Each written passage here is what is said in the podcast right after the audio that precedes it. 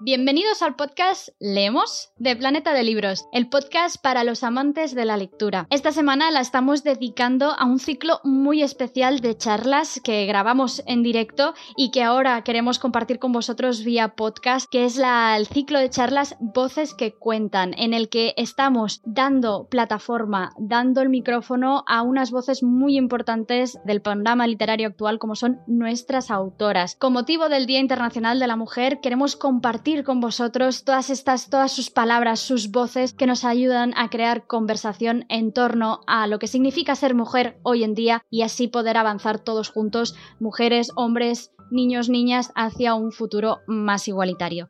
En los episodios anteriores hablábamos de educación, hablábamos del cuerpo de la mujer como Estado soberano.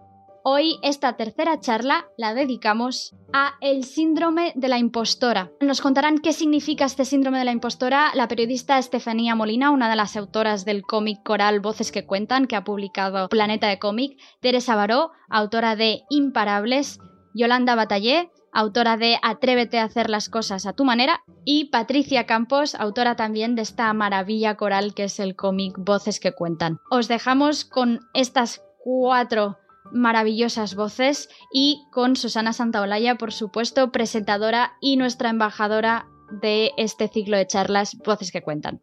Hasta ahora. Bienvenidos un día más a Planeta de Libros. Eh, continuamos con esta maravillosa iniciativa llamada Voces que Cuentan y hoy tenemos cuatro voces maravillosas de cuatro mujeres que creo que tienen muchísimas cosas que decir. Lo que estamos haciendo con esta iniciativa en Planeta de Libros es bueno, escucharos, escuchar a las mujeres, escuchar todo lo que nos tenéis que decir y ver todos los retos que nos quedan por cumplir. Y yo creo que con las mujeres que hoy nos acompañan, nos van a faltar minutos, pero bueno, vamos a ir poco a poco.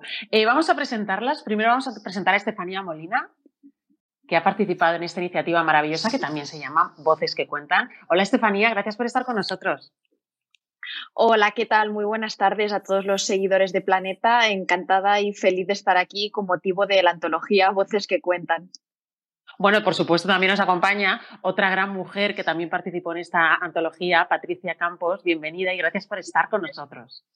Nada, un placer, por, gracias por invitarme y un placer estar rodeada de mujeres tan maravillosas. Mujeres maravillosas como por ejemplo Yolanda Batallé, Yolanda, ¿qué tal estás? Aquí tengo tu libro, Atrévete a hacer las cosas a tu manera. Me está encantando. Gracias por estar con nosotras y nosotros. Muchas gracias a vosotras y, vosotros y feliz de estar aquí y también acompañada. Gracias. Y por supuesto nos acompaña Teresa Baró con este libro Imparables. Me encanta el título y me encanta todo lo que hay dentro. Gracias por estar con nosotras. Gracias y también gracias por esta tarea de divulgación y de darnos esta oportunidad para estas voces. Bueno, todos estos días estamos haciendo mesas redondas con un título que define muy bien todo lo que vamos a hablar en estos minutos. El título de hoy dice lo siguiente, síndrome de la impostora. No eres tú, son ellos. Bueno, yo creo que a lo mejor hay gente que ahora mismo nos está viendo que, bueno, no sabe lo que es esto del síndrome de la impostora. Y me gustaría que vosotras lo explicaseis. ¿Cómo lo podríais definir? Cualquiera de vosotras, venga, quien quiera. bueno, pues empiezo yo si queréis. Venga, Teresa. Porque es una, una, de las partes de mi libro eh, cuando hablo de las creencias limitantes que muchas veces eh, pues nos impiden llegar más lejos. Eh, el síndrome de la impostora eh, fue descubierto por dos mujeres precisamente analizando a mujeres de alto rendimiento que tenían síntomas de ansiedad, a veces incluso depresión, porque creían que realmente eran un fraude, es decir, que se las sobrevaloraba que no merecían los reconocimientos que tenían, ni los logros, ni a veces siquiera el puesto de trabajo que habían obtenido. claro, eh, esto se vio en principio que afectaba a muchas mujeres, después se ha visto también que afecta a algunos hombres y por eso muchas veces se habla del síndrome de la impostora en femenino. Hoy en día, mm, después de muchos años de hablar de este tema y de procurar que las mujeres superaran este síndrome, hay una visión eh, quizá yo creo que más justa sobre el tema, ¿no? Y es que no es culpa nuestra, lo primero, ¿no? Sino que es fruto de una educación que hemos recibido y después también que muchas veces lo que provoca este síndrome es el entorno. Y por lo tanto, esta idea de que, bueno, que somos nosotras mismas las que tenemos que superar este síndrome está muy bien y tenemos que darnos cuenta de si lo padecemos y cómo, cómo superarlo, pero también tenemos que concienciar, sobre todo a los entornos profesionales para que no se potencie también esta sensación de que no valemos suficiente, de que no somos aptas para determinados trabajos, que aunque haya una aparente igualdad, hay una sutil discriminación y que es lo que al final nos va haciendo creer que no somos tan buenas como pensábamos, ¿no? O que no se nos, por ejemplo, no, se nos propone para un cargo superior. Entonces piensas, es que no soy tan buena como el compañero o la compañera, ¿no? ¿Y cómo andáis vosotras esto, de, esto del síndrome de la impostora? Porque yo, yo os voy a ser sincera, a mí todavía me sigue pasando. Eh, yo ya he pasado los 40 años y, por ejemplo, eh, cuando me llamaron el maravilloso equipo de Planeta para, por ejemplo, eh, participar en este proyecto, ya me vino a mí el síndrome de la impostora y dije, yo, os lo prometo, ¿eh? estoy siendo súper sincera. Yo, pero si yo, yo soy una periodista. Y luego dije, oye, claro que sí, yo soy una periodista. Entonces, no sé, me gustaría saber vosotras si seguís sintiéndome ese síndrome, porque es que es una lucha constante. A mí me, me gusta. Las... ¿Voy? Dale, dale. Venga. A mí me gusta que digas esto porque creo que nos pasa a todas y a menudo también a todos, ¿no? De hecho, el, el atrévete a hacer las cosas a tu manera, esta revolución del liderazgo de las mujeres, tiene mucho que ver con esto también, ¿no? Básicamente es cuando personas que durante mucho tiempo no hemos llegado a lugares de responsabilidad y a menudo no se nos esperaba o no se nos quería, cuando llegamos, y no hablo de ahora, ¿eh? sino también de todas las que nos han precedido, que han abierto muchísimo camino, era, vale, ahora ya has llegado, ahora ya estás aquí entre los elegidos, ahora haz como los demás, ¿no? Entonces, parte de cambiar esto en, en la, misma, en la misma línea que comentaba Teresa es cuando llegamos, tenemos la responsabilidad de hacerlo a nuestra manera y como más personas distintas lleguen a lugares de liderazgo, de dirección, de responsabilidad uh, y más distintas maneras haya, más normal será estas distintas maneras, ¿no? Las mujeres que nos han precedido a menudo se sentían que tenían que hacerlo siguiendo el modelo heteropatriarcal, ¿no? Mujeres que pensaban que para dirigir tenían que dirigir como los hombres, pero también muchos hombres siguen pensando que para dirigir tienen que hacerlo como los hombres. Y parte de toda esta revolución, y pienso que los tres libros claramente trabajan en esta dirección, es que cada uno encuentre su manera y como más cerca estás de tu manera, menos sufres de este síndrome, ¿no? Y tantos otros. Estefanía. Sí, yo creo, sí, creo que se conjugan varios elementos. El primero, una criminalización, y prácticamente me atrevo a decirlo así, de las mujeres que son ambiciosas. Todavía la ambición se castiga en las mujeres. Él mm. es eh, mi amigo, un crack, él lucha por lo que merece, pero ella es una ambiciosa y seguramente oculta algo malo. Una trepa, una trepa. existe esa mentalidad. Sí, efectivamente, efectivamente. Digamos que ella busca colocarse en un lugar que no es el que le corresponde, pero el amigote busca luchar por lo que la naturaleza le quiere asignar. Y luego también, esto lo, digo irónicamente, obviamente, que, que, se entienda, y la segunda variable yo creo que es que hay un resurgir de los neomachismos. A veces parece que esto sea cosa de nuestros abuelos o tatarabuelos, una mentalidad igual más antigua, más conservadora, pero yo aprecio la gente joven que a medida que la mujer se incorpora en el mercado de trabajo, y ya lo está, tranquilamente lo está perfectamente, el hecho de que una mujer sea la competidora, y esto lo veo mucho en la generación joven, es de la que puedo hablar, y despierta incluso una inquina mayor. Es como, y hablándolo con amigos, incluso me han confesado esta idea de, bueno, los hombres en el fondo saben que si tú estás luchando por un puesto competitivo, en el fondo, para lograrlo lo has tenido mucho más difícil, por los motivos que sean. Entonces despierta como más esa inseguridad o esa sensación de si ella lo lucha y lo consigue, igual, ¿quién, ¿qué soy yo en este esquema? Porque me han dicho que lo tiene más difícil y sé que lo tiene más difícil. Y suelo ver mucho eso como corporatismo entre chicos jóvenes, que la mujer joven también que lucha por ese lugar es vista como una intrusa o similar.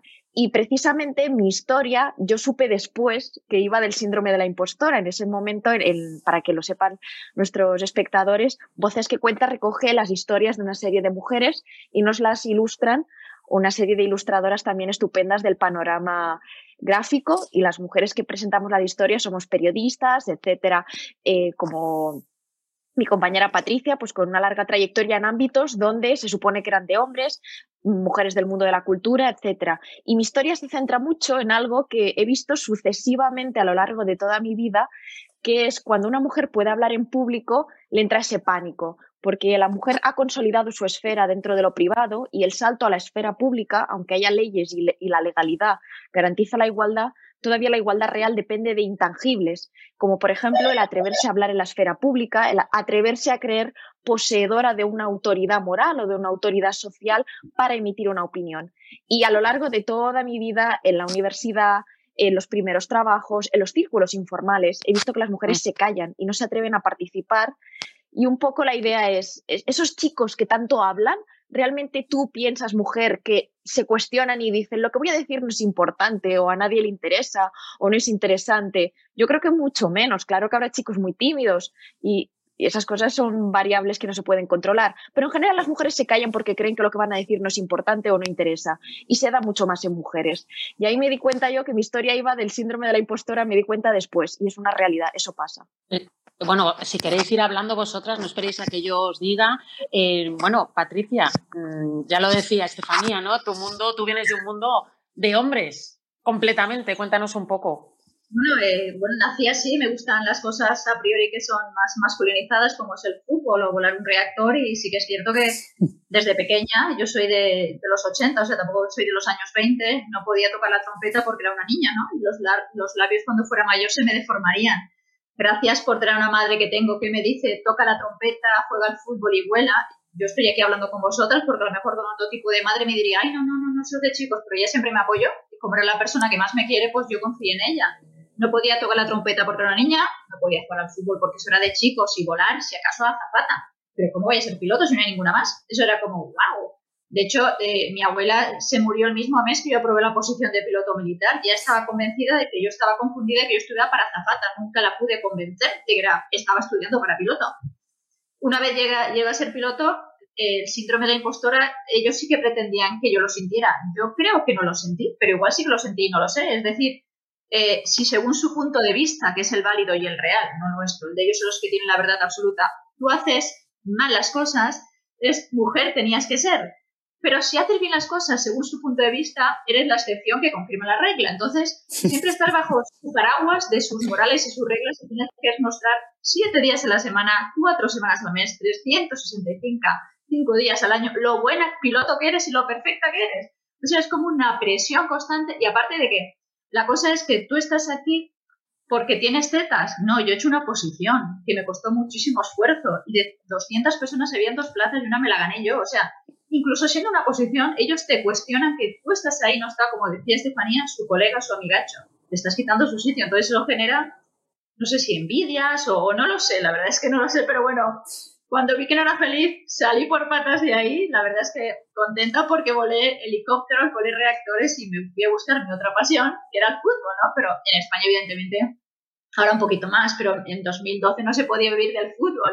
Podía elegir Japón y Estados Unidos y por cultura y por idioma me fui a California y súper bien, la verdad, pero sí que es cierto que te tengas que ir de tu propio país para eh, ganarte la vida en algo que te apasiona es triste, ¿no? Y espero que, las cosas cambien y con libros como todos los libros que hemos presentado, voces que cuentan y de las compañeras, pues que consigamos hacer una sociedad eh, más justa y que, todos nos tratemos con un poquito más de amor, si es posible.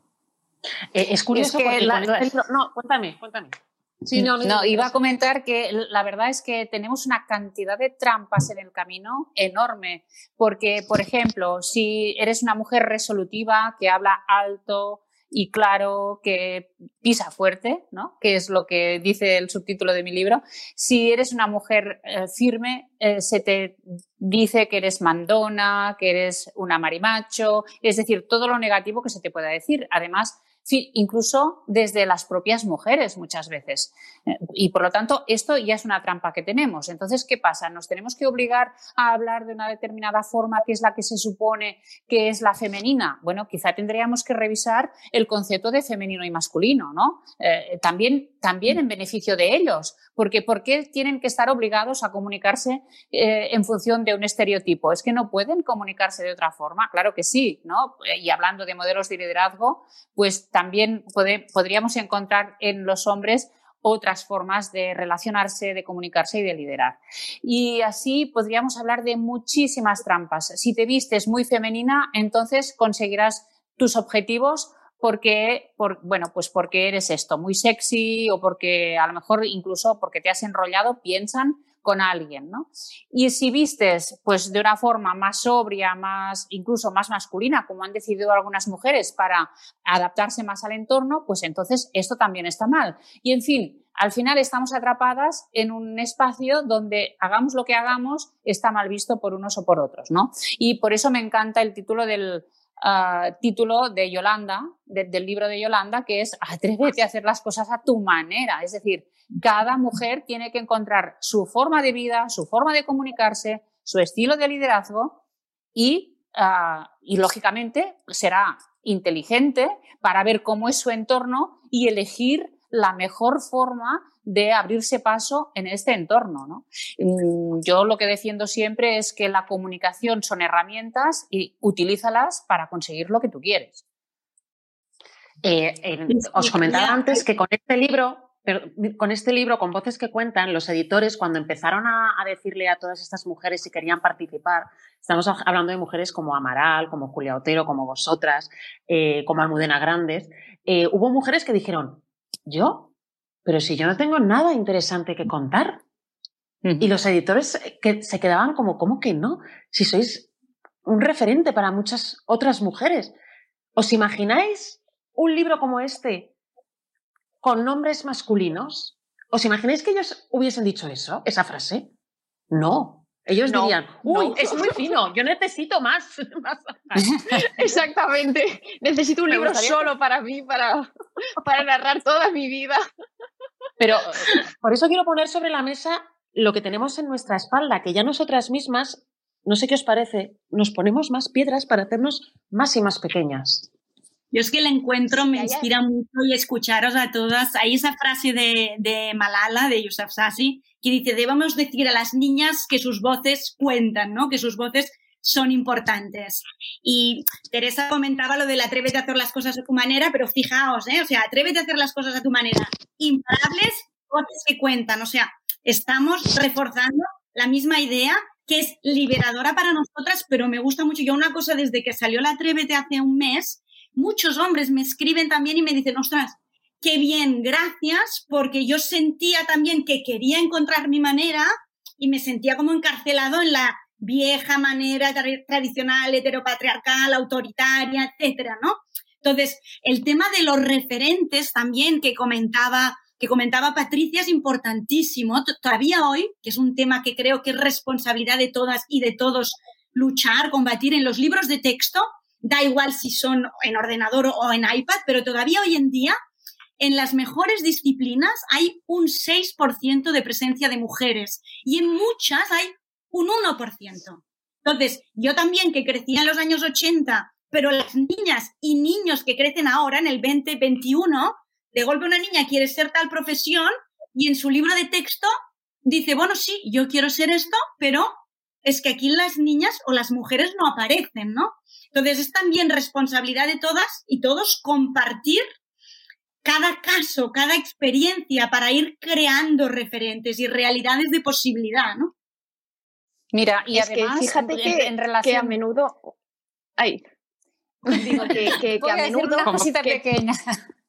A ver, lo que decía Patricia, lo que decía Patricia de su madre y de su abuela, ¿no? La diferencia entre madre y abuela Yo cada vez me encuentro a más mujeres en congresos, en actos públicos donde hablan mujeres que hablan de sus madres, del poder que han tenido sus madres, de cómo han sido el apoyo fundamental. Quizá la madre ha sacrificado toda su vida estando en casa para que sus hijas y sus hijos también, pero especialmente dándoles alas a sus hijas y, ah, permitiendo que estudiaran y reforzando pues el que se prepararan y que tuvieran esta libertad.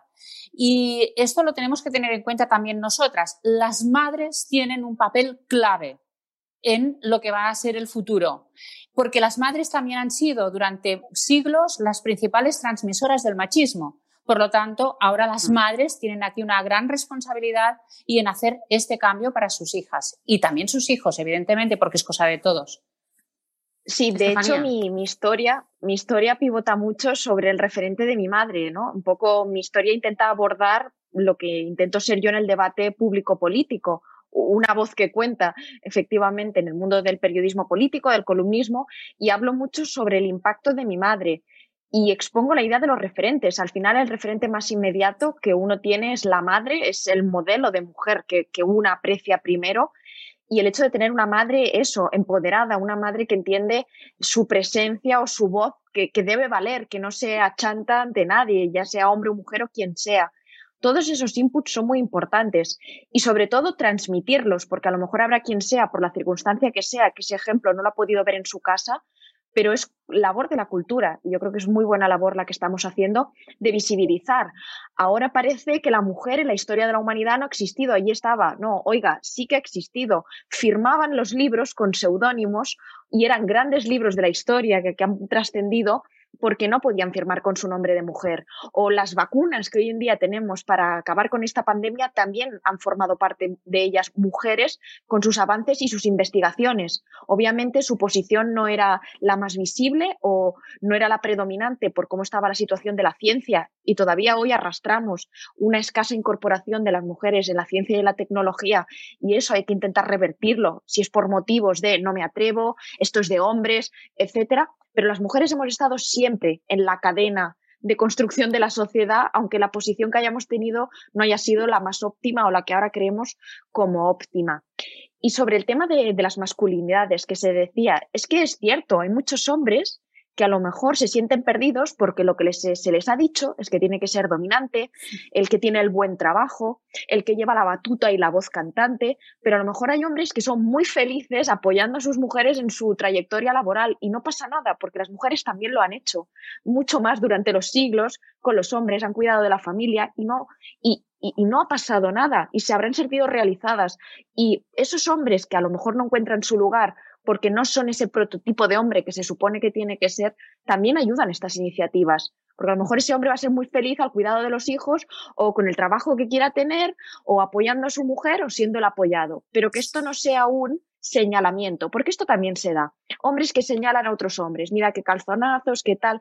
Y con esto hay que acabar. Yo creo que el feminismo es el, estandarte para acabar con todas estas cuestiones, estos estereotipos o incluso mujeres que se sienten incómodas con el papel que se supone que tienen que adoptar. Se decía antes, o eres hipersexualizada o estás luchando en un mundo de hombres y por tanto no eres un hombre, vete de aquí. Bueno, ahí también hay grises, hay términos intermedios.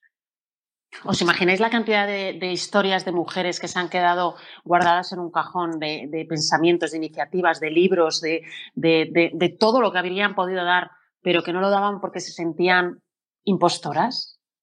Sí, a mí me gustaría compartir. pensar eso. Me gustaría compartir una cosa con vosotras porque habláis de las madres y el atrévete a hacer las cosas a tu manera, la inspiración máxima y aparece varias veces es la abuela. Es la abuela. Ah la manera de entender el mundo y de liderar de la abuela. Yo vengo de una familia que es un gran matriarcado. Mi abuela eran siete hermanas, tuvo cuatro hijas, somos nueve primas. Entonces, la manera que yo viví en casa de la abuela de liderar, porque ella era una líder, eh, eh, ha sido inspiradora aunque ella no lo supiera, ¿no? O sea, si hay alguna vez le dicen, no, es que tú estás dirigiendo, diría, bueno, yo dirijo a esta familia inmensa que tengo. Si me permitís, os quiero leer seis líneas, pero que tienen mucho que ver con esto que estábamos hablando ahora. Escribo, destruir el patriarcado significa dar sentido y valor a tantas vidas vividas desde la cocina, desde la humildad, la ternura y el espíritu de servicio. Es la sabiduría de las abuelas, es la eficacia de la cocina, porque la cocina es la parte de la casa que necesariamente debe ser eficaz todos los días. La eficacia y el amor de la cocina gobernarán el mundo, porque es lo más parecido a los equipos de producción o a las gerencias de las empresas o de las instituciones que yo llevo 20 años dirigiendo, ¿no? Es, es este, este dirigir desde otro lugar, desde el acoger, desde el observar, desde el que todo el mundo se sienta cómodo y confíe para compartir, para crear, ¿no? Bueno, como hablabais de las madres, pensaba que era bonito también. No, pues muy bonito. Me, me, encanta, me encanta y me gustaría pues preguntarle a Patricia eh, si tu madre habrá estado orgullosísima de ti. Te dejó tocar la trompeta, era la trompeta, ¿no? Sí. Y mira la que has liado. Hombre, la verdad es que ella no lo tuvo fácil en su, en su vida personal, era una hija única, mi abuela era muy católica, mi abuela nos quería con locura, pero era otra generación, nació en 1916, y la tenía como muy amarrada, ¿no? En, bueno, total, que al final no tuvo una vida como ella decía, ella siempre me dice, tienes la vida que a mí me hubiera gustado y no me atreví a tenerla, ¿no?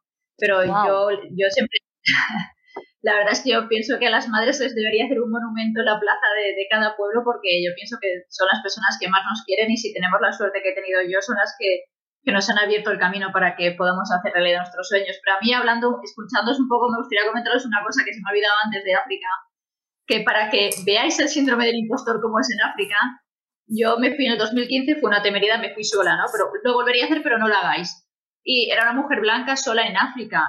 Y siendo una mujer, o sea, y hace mucho calor, o sea, no es que llevara mucha ropa para parecer un hombre, me decían, you are lying, you are a man, estás mintiendo, tú eres un hombre. Y yo, pero me lo decían de verdad, con cara de, de enfadados y de odio, porque yo jugaba fútbol, entonces en su cabeza las mujeres allí sirven para tener cuantos más hijos mejor porque da mucha importancia al marido, pero no para jugar al fútbol. Y yo que, bueno, pues doy cuatro patadas, podrían, está venido aquí dice que es una mujer, pero para nada, nos está engañando, es un hombre. Evidentemente no digo que soy piloto porque entonces ya no se lo creen ni de coña allí, pero para que veáis, bueno, de, de, hecho derrota a Melilla y 10 minutos en vuelo volando. De nacer 10 minutos al norte o nacer 10 minutos al sur, lo que nos cambia la vida a nosotras. Así que, que agradecidas de lo que tenemos, como decís, debemos de seguir luchando para que esto no pare y que nuestras nietas, nuestras hijas lo tengan más fácil que nosotros, por favor, pero hay gente como en África que, que todavía está muy atrás y hace ahí mucha, mucho cariño y mucho trabajo con toda la sociedad africana.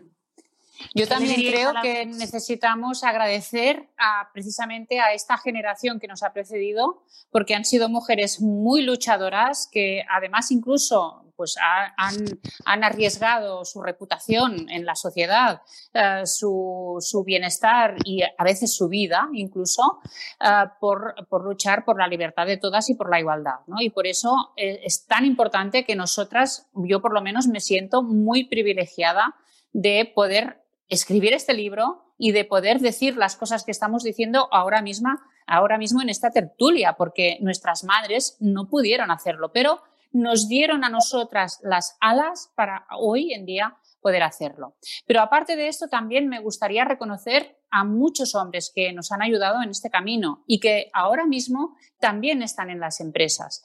Y además, yo creo que les tendríamos que ayudar, que echar un cable. Precisamente nuestros libros pueden ser muy útiles a los hombres. Yo cuando me preguntan si es un libro solo para mujeres, digo, bueno, claro, está pensado para las mujeres, pero a los hombres os va a ser muy útil porque primero nos podréis comprender mejor, porque veréis qué es lo que sentimos, qué es lo que tememos, qué es lo que pensamos en cada situación porque probablemente no os habréis dado cuenta de muchas de las situaciones. No, no, no, no, os podéis poner en nuestro lugar tan fácilmente.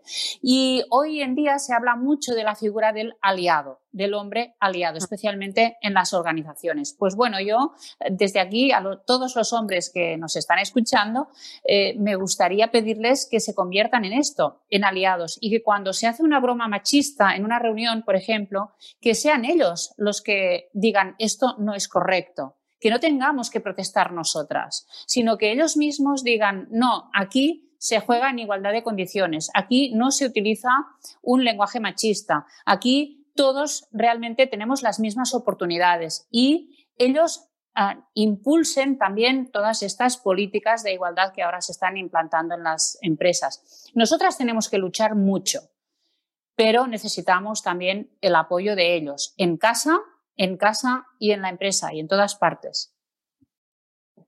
Fíjate, es interesante lo que se quería poner sobre la mesa que estábamos ah. hablando. Ay, perdona. Habla, perdona, perdona. Decía que, no, vamos un poco con, con el delay, disculpa. Yo siempre creo que el poder es algo sistémico y es evidente que los hombres, porque el poder es sistémico, es endogámico, es una masa que se reproduce entre sus iguales, han tendido a elegir hombres.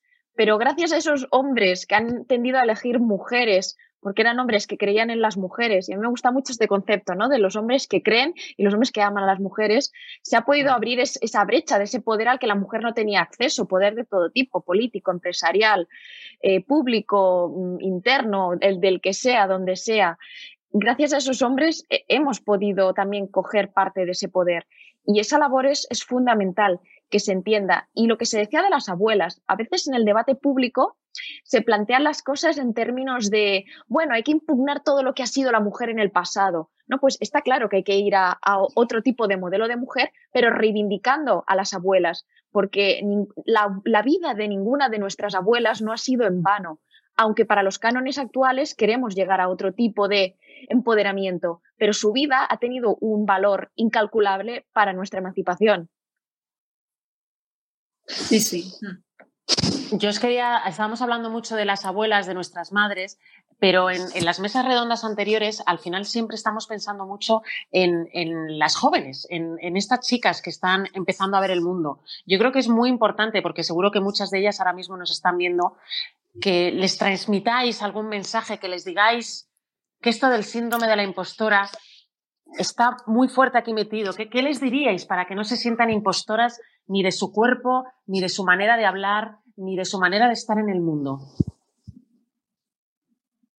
Bueno, yo lo primero que les diría es que cuando les digan, ay, siéntate de esta manera porque eres más femenina, estás más mona, sonríe más, que estás más bonita, eh, cuando mm, eh, te reprenden porque no te enfades, eh, que estás muy fea. Todos estos comentarios que hacen que al final ah, adoptes un tipo de comunicación que pareces una boba y que mm, parece que no tengas ni opinión y que no puedes defender tus intereses o que te limita la ambición en ganar dinero, por ejemplo, o en ocupar puestos directivos.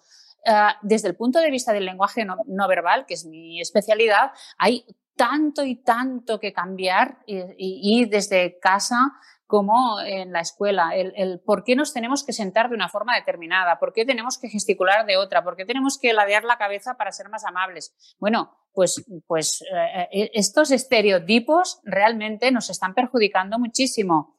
Y bueno, igual que a los chicos, el que sean un poco Ah, quizá eh, que tengan unos gestos más afeminados, como se dice popularmente, pues también les perjudica. ¿Y por qué no? O sea, otra vez estamos en lo de la revisión de, estos conceptos. Yo les diría a las chicas, tú eh, exprésate como quieras.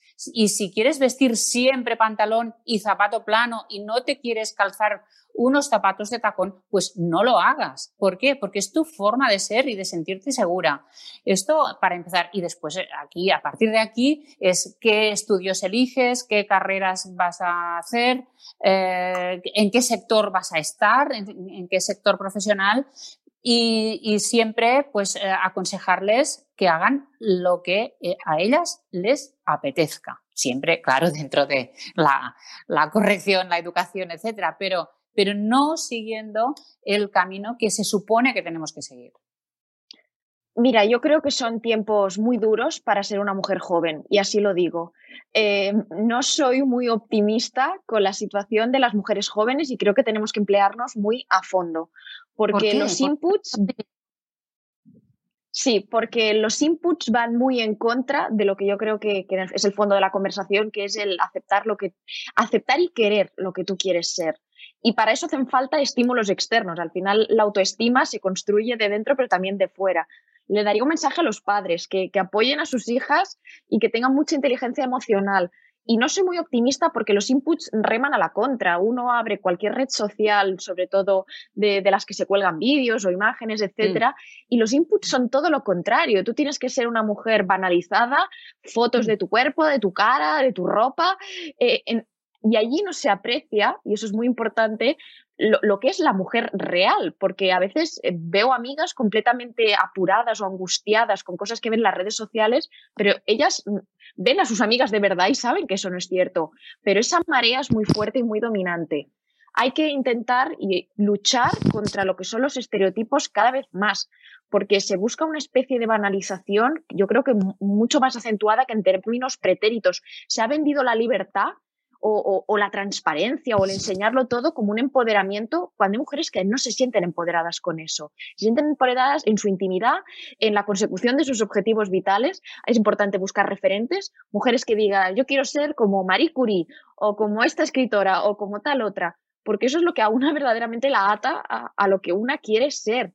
Pero creo que el, el carril va por otro lado. Y si a esto le sumas esta oleada de nuevos ofendidos, gente ofendida, una contrarreacción que ha tenido el movimiento feminista por su éxito y porque es acaparador, porque llega a todos los ámbitos de la sociedad y yo creo que, es el, bien mejor, la igualdad real, ya existe la legal, ya se está avanzando en la política, pero la real, ha habido una contrarreacción. Ahora cuando una mujer os habrá pasado, verbaliza un drama, se la tilda de todo, se la tilda de extremista, de radical, se confunde, se confunde lo que es una lucha legítima por tu igualdad y tu empoderamiento con eh, está sectarizada, no, no sabe lo que dice. Claro, las mujeres tienen que luchar contra eso, pero por último les diría, la gente que de verdad os quiera, os va a querer como sois. La gente que os mm. quiere cambiar no vale la pena y esto aplica ahora y hace 100 años. ¿Vosotras qué opináis? ¿Qué les diríais a la gente joven? Yolanda, por, aquí, por ejemplo, bueno, venga. Repetir y reincidir en que sus voces son importantes, ¿no? Esto es, creo que es, que es clave. Y hablaba Teresa del vestir, y hay una parte en, en el Atrévete mm, que habla de sentir el vestir, es decir, como todas tenemos derecho un día a ir con tacones y como queramos y otro día pues mucho más cómodas con bambas y, y sin maquillarnos. Es decir, que, esto también a veces sorprende mucho, ¿no? Es, no, no, es que tú siempre tienes que ser igual, ¿no? Los hombres nacen, aparte de sentirse casi como ungidos con el poder, ¿no? Vuelvo un poco a las conversaciones anteriores. Tú cuando, cuando se le propone a un hombre ser director, bueno, claro, es que yo nací para ser director, ¿no? Generalmente cuando se le propone a una mujer es, lo sabré hacer, cómo lo voy a hacer, cómo me preparo, cómo lo hago. No, pues igual que esto, que parece sencillo, pero que viene de muy lejos, igual el vestir, ¿no? Los hombres con ir aseados y con su traje, pues ya está, o sea, es muy sencillo. Las mujeres, a menudo la presión social, y esta de la que hablaba ahora de las jóvenes todavía más, ¿no? A través de las redes, a través de tantos canales, es, bueno, una serie de condicionantes de estar cada día estupendo de todo lo que se espera de ti. Y no, antes que nada es, es esto, ¿no? Escucharse, observarse, decir, hoy quiero ir así, hoy no, no, no por una obligación de gustar, sino una decisión. Esto por un lado, ¿no? Con lo cual, repetir muchísimo que sus voces son importantes o, ya como dice el título, que sus voces cuentan. Y después, que lean estos libros que comentamos hoy y que los lean ellas y que los lean los padres y las madres, porque sí creo que es muy importante el trabajo, padres, madres, abuelas, el entorno, ¿no? Para, para compensar todo este bombardeo publicitario de redes de, imágenes falsas y, muy limitadoras a menudo, ¿no? Es decir, y, y obviamente lo que decíamos también de los referentes. Los hombres tienen muchos referentes, siglos de referentes en casi todos los ámbitos. Es muy importante, es, yo creo que es la obligación y la responsabilidad de todas y de todos dar a conocer otros referentes, que muchas otras realidades son posibles y que desde muchas otras maneras de hacer se puede hacer igual o mejor. Creo que va por aquí. Patricia. Yo estoy totalmente de acuerdo con vosotras y añadiría que, que hay que creer en ti misma. ¿Por qué? Porque cuando tú crees en ti misma y te llegan muchos inputs de que no lo puedes hacer, que eso es de hombres, no te metas ahí, no lo vas a conseguir, si no estás muy segura de ti misma, posiblemente esas voces que no cuentan en este caso, ¿no? que te van diciendo siempre lo negativo y lo mal que lo vas a pasar en ese mundo de hombres, si te lo crees, al final no, no vas a aprobar un examen, una posición, no lo vas a conseguir, pero si tú estás segura de lo que quieres, te concentras, eh, estudias, te preparas, lo vas a conseguir. Pero por eso digo que es muy importante que creer en nosotras mismas, ¿no? A pesar de los obstáculos que encontremos, hay que buscar, como decía Estefanía, la autoestima interior sobre todo, porque si te falla el exterior, si tú estás muy segura de lo que quieres, será muy difícil que, te aparten de tu camino. Por eso hay que trabajar mucho las escuelas y las, los padres y las madres la inteligencia emocional y, como tú decías, leer estos libros, porque yo pienso que con estos tres libros podemos aportar en positivo a la sociedad y seguramente no son libros, como decía Teresa, ni para mujeres ni para hombres, son libros para todo el mundo, porque yo en voces que cuentan que lo he leído me he quedado maravillada con historias como la de Estefanía, como la de Julia Otero, con la de muchísimas compañeras y he descubierto unas ilustradoras que no se veían ni que existían y son magníficas, es decir, es que te pueden aportar tantísimas cosas y hay una búsqueda de referentes en esos libros, ¿no? Porque estoy segura que el libro de Teresa y el tuyo Yolanda, que también van a aportar en ese, en ese aspecto. Así que, sobre todo, tener en confianza en sí mismas y leer libros sobre otras mujeres que cuenten cosas también de, de la sociedad y de las mujeres, por supuesto, para que vean otras alternativas a su forma de vida. Yo creo que también el problema ha sido... Una de las asignaturas pendientes que tenemos las mujeres es la visibilidad. Antes hablábamos de pasar de la esfera privada a la pública y todavía no estamos ocupando el espacio que nos correspondería. Y por lo tanto, las mujeres como nosotras, por ejemplo, que tenemos quizá más acceso a esta visibilidad, porque también nos lo hemos trabajado, eso es cierto, pues tenemos que buscar también y potenciar estos referentes para que las más jóvenes puedan ver que una mujer no solo tiene que ser una modelo o ser bella o ser actriz, sino que puede ser Ah, científica, puede ser financiera, puede ser astronauta, puede ser futbolista o puede ser lo que le dé la gana o puede ser fontanera, da igual, pero que, que ah, hay muchos otros modelos. Y en cuanto a lo que decía Estefanía, la verdad es que yo si me pongo en Instagram o en TikTok, se me ponen los pelos de punta. O sea que en este sentido te doy la razón de que parece que hemos retrocedido. Pero también es cierto que cada vez hay más iniciativas, especialmente de asociaciones o de instituciones, que potencian pues, nuevas vocaciones en tecnología, las, las, profesiones STEM, ¿no? las de ciencia, tecnología, matemáticas, etcétera, entre las más jóvenes, que hay mucha sensibilización en torno a la necesidad de trabajar ah, para este empoderamiento. Y bueno, yo en mis cursos y en mis libros siempre digo, mira, chica, tú lo que tienes que hacer no es estar pendiente tanto de tu belleza. Evidentemente te tienes que arreglar, te tienes que sentir bien, puedes ser guapísima, pero es, esto es algo que se marchita. Y a, medida que te vayas haciendo mayor, lo que a ti te quedará es tu inteligencia, tus conocimientos, tu profesión y tu carisma. Cultiva tu carisma más que cuidas tu piel, porque la piel irremediablemente se irá marchitando, pero en cambio no tiene por qué marchitarse, sino todo lo contrario, puede aumentar y mucho tu personalidad, tu vida interior, tu capacidad de seducción, ah, tu, incluso pues tu poder, ¿por qué no?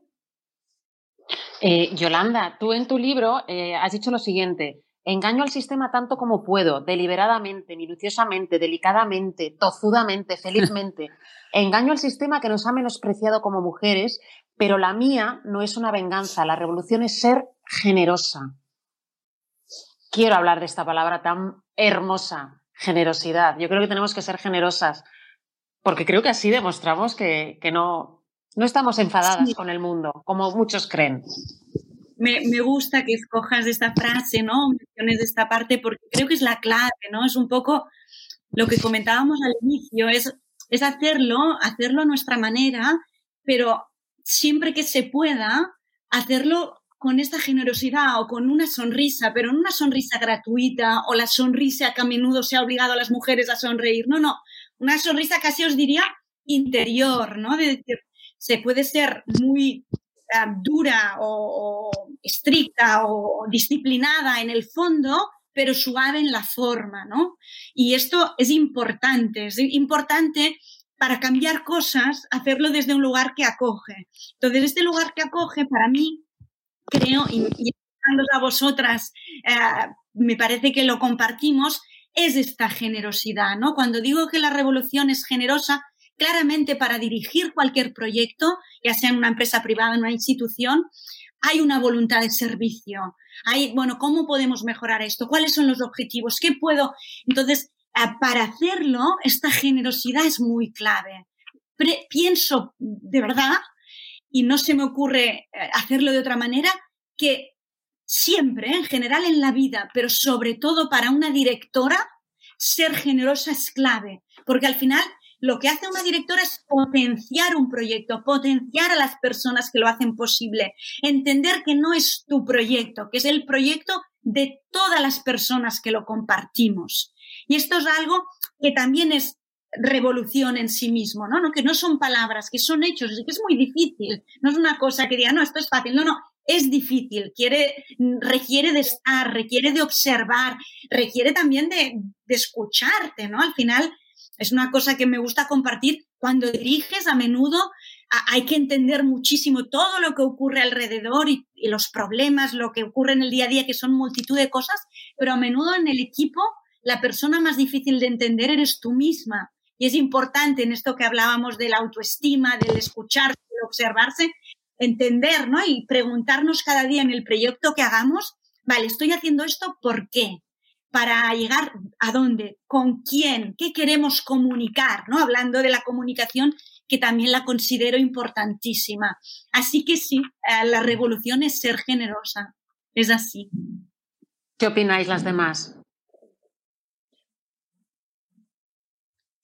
Bueno, yo creo que, que obviamente ser generosa, incluso me parece que va en el ADN de lo que es la, forma de, organizar equipos o de gestionar el poder las mujeres, también huyendo de estereotipos. Creo que las mujeres tienen mucha capacidad de integrar o de repartir la estructura en horizontal y los hombres tienden mucho más a la jerarquía. en vez de llamarlo hombres y mujeres, llamémoslos más pulsiones femeninas, pulsiones masculinas. Creo que eso está en el ADN de la mujer pero también es cierto, y aquí es importante a veces hacer examen de conciencia, a veces somos, o no me gustaría esta imagen de mujeres que luchan y compiten entre ellas, pero debemos dejar de pensar que solo hay un puesto de mujer y solo te vas a tener que pelear con la que es mujer. Es decir, a veces hay unas rivalidades absurdas en lo que es una lucha de las mujeres por conquistar más espacios, no por disputar el único espacio que se supone que se le va a dar a la mujer. Y, eso a veces se generan pequeñas rivalidades que, que una internamente cree en el empoderamiento y en la lucha colectiva, pero a la hora de la verdad todavía estamos un poco marcadas por ese sello de solo hay un sitio para una mujer. Tú te, enfrentas al resto. Y sobre el tema de, las chicas jóvenes, estaba pensando en una anécdota que me gustaría compartir con ellas que nos escuchan. Yo tenía una amiga que, bueno, tengo una amiga que quería promocionar en su empresa y ella tenía muchos más méritos, mucho más currículo, mucho más todo que un compañero suyo. Ambos fueron a la reunión y el puesto se lo dieron a él. Y aquí uno puede pensar, ah, el machismo, tal, no sé qué. Bueno, le pregunta a mi amiga, ¿qué ha pasado? Me dijo, es que no me he atrevido a pedirlo. Él ha pedido claramente el puesto y yo no me he atrevido a pedirlo. Y claro, se lo han dado que lo ha pedido. Claro que existen condicionantes externos, pero a veces es eso de decir, pero pídelo, mujer, que no pasa nada por pedirlo, dejemos de pedir permiso, empecemos a manifestar lo que deseamos. Eso también es muy importante, porque a lo mejor teniendo más méritos te lo iban a dar a ti, pero no manifestaste tu deseo. Y, ese aprendizaje es importante para el momento en que estamos de consolidación de la mujer. Esto, por ejemplo, Patricia, tenía claro, Patricia tenía claro en ese momento que su deseo era estar en ese sitio, eh, bueno, pues pilotando un helicóptero, ¿no? Y, no te dio miedo en ese sentido de decir, aquí estoy yo. No, la verdad es que eh, yo soy de pueblo, soy de pueblo pequeño. Eh, sí que es cierto que para jugar al fútbol lo tenía difícil porque jugaba con mis hermanos o no me dejaban, pero aparte de ese entorno, la universidad había coincidido con gente que veía la vida como yo, mejor ni peor como yo. Entonces, al salir de casa, irme a una base militar, pues me di cuenta de que cómo puede ser el mundo de fuerte. Entonces sí que me quedé, no me dio miedo el volar ni conseguir el puesto, me sorprendió muchísimo cómo somos los seres humanos de, ¿sabes? Chica, déjame volar y déjame tranquila. Yo era como, no estuve nada contenta, pero no porque me diera miedo el puesto, sino por las cosas que viví y la gente que me encontré, que no me lo esperaba. También conocía gente maravillosa, pero eso me, me enseñó un poco de qué iba la vida, porque a lo mejor mi vida había sido tan bonita que no sabía yo que había en esas clases de seres humanos. Pero yo a lo que hablabais de ser generosa, yo aplicaría que, que Tú tienes que ser como es tu forma de ser y si a ti te gusta que te traten bien, trata a tus trabajadores, a tus empleados y a tus compañeros como a ti te gusta que te traten, tanto en Estados Unidos como en España como en África y la gente te va a responder de la misma manera porque si eres tú misma, seguramente la gente apreciará que seas tú misma y que no pretendes ser ni un hombre, ni una mujer, ni... Pues no, que cada uno seamos como queramos. Y yo no soy femenina, en la típica forma femenina, pues no me gusta el maquillaje, aunque parece que esté maquillada. No llevo tacones en mi vida, o sea, no tengo nada que ver con lo que se puede pretender ser una mujer y a lo mejor pues eh, no se esperaba, ¿no? En mi círculo todas estas cosas, ¿no? De hecho, hablando de abuelas, mi, abuela me amenazaba y me decía, no te van a querer ni las monjas, porque casarte ya sé que no te vas a casar. Un hombre te va a querer, pero las monjas, como no sabes coser ni te gusta planchar, no te van a querer. Y yo decía, madre mía, no quiero que me quieran ni uno ni otras. O sea, pero ella me lo decía en ese sentido, que no encajaba para nada, pero yo he sido feliz a pesar de todas las barreras que me he encontrado. Ahora me río de ellas y me hacen tener más experiencia en esta vida, pero es que yo no cambiaría ni ser mujer ni ser lesbiana porque soy muy feliz y he sido muy feliz. Y todas las cosas que podrían ser malas me han venido muy bien para ser mejor persona. Así que agradecida a la vida y demostrarme tal como soy. Si hay que ser generosa, ser generosa. Y si no lo eres, pues no lo seas, pero que seamos cada una como queramos ser. Y lo que decía Teresa, que, que nadie nos diga cómo tenemos que ser. Oye, que ya está bien, que cada una hagamos la vida como queramos. Ya está, yo no digo nada más. Yo solo quiero bueno, generosa. Estefanía y Patricia una frase que a mí siempre es siempre mejor pedir perdón que pedir permiso. En esto que estamos hablando. Sí, bueno, pues yo eh, aquí, aquí, pienso que hay algo que nos han inculcado a todas también y es que tenemos que ser bonitas, nos tenemos que arreglar y tenemos que ser agradables porque si no, no nos vamos a casar. Como si casarse hoy en día fuera el único objetivo de una mujer, ¿no? O sea, que, que claro, es que hemos perdido ya el, el, mundo de vista, ¿no? O sea, y, esto ya no tiene ningún sentido, ya es absurdo en el momento en que tú puedes trabajar, ganarte la vida, tener una carrera profesional, tú te casas o no te casas o haces lo que te da la gana, ¿no? Eh, por lo tanto, ya no te tiene que condicionar uh, este objetivo, sino que serán uh, otros o los que tú quieras. Eh, por lo tanto, esto, no sé, nos, nos, nos, ha condicionado mucho durante mucho tiempo, pero ya es algo que se puede dejar para siempre, ¿eh? el, tener que resultar agradable. Y después otra cosa que ha dicho Estefanía, que es una de las causas, yo creo, también de este techo de cristal del que hablamos tanto. El techo de cristal tiene unos factores externos muy poderosos, pero también hay algunos que son internos, que son esta, eh, eh, esta incapacidad muchas veces para postularte para un puesto de trabajo mejor o, ah, o por, por, ejemplo, en las ah, entrevistas de trabajo pedir un sueldo mm, también mejor, ¿no? O negociar eh, tu remuneración o, eh, no sé, o por ejemplo, cuando te ofrecen a ti llevar a cabo un proyecto y dices, ay, no, no sé, no, decir no, pues dos cosas hay que hacer. Lo primero es, siempre que te ofrezcan algo, di que sí y ya verás cómo después lo sabrás hacer y además se aprende haciendo. ¿Cómo vas a aprender, por ejemplo, a liderar si no ocupas un puesto de liderazgo? ¿no? Por lo tanto, se aprende haciendo, por lo tanto, di que sí y ya verás cómo vas aprendiendo y te ayudará la gente. Si te lo han propuesto, será por algo, otra cosa. Por lo tanto, acepta y además reivindica lo que crees que te corresponde y pide las cosas que te hacen ilusión, porque los demás no tienen por qué adivinarte el pensamiento. Y además. Ay, amigas, es que nos quedamos, nos quedamos sin tiempo. ya, es que ya me lo están diciendo, que ya nos quedamos sin tiempo y me da tanta rabia. Necesitamos, no sé, no una hora, necesitamos 24 horas.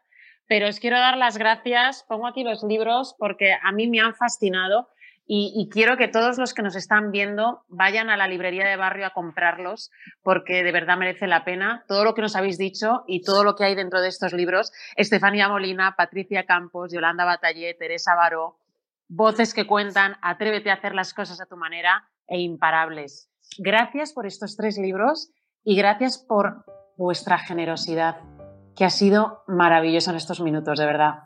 Gracias, compañeras. A vosotras. A vosotras. Muchas gracias. Adiós. Como siempre, una maravilla escuchar sus voces, estas cuatro autoras que tienen tanto que decir, unos mensajes tan importantes que yo creo que todos tenemos que escuchar. Lo dejamos aquí, pero ya sabéis, podéis seguirnos a través de las redes sociales, podéis recuperar los episodios anteriores, tanto los otros especiales de este ciclo Voces que cuentan, como los episodios habituales que hacemos siempre junto a mi compañero Eduardo Martín, en el que hablamos de todas las novedades literarias del momento. Así que os esperamos. Hasta pronto.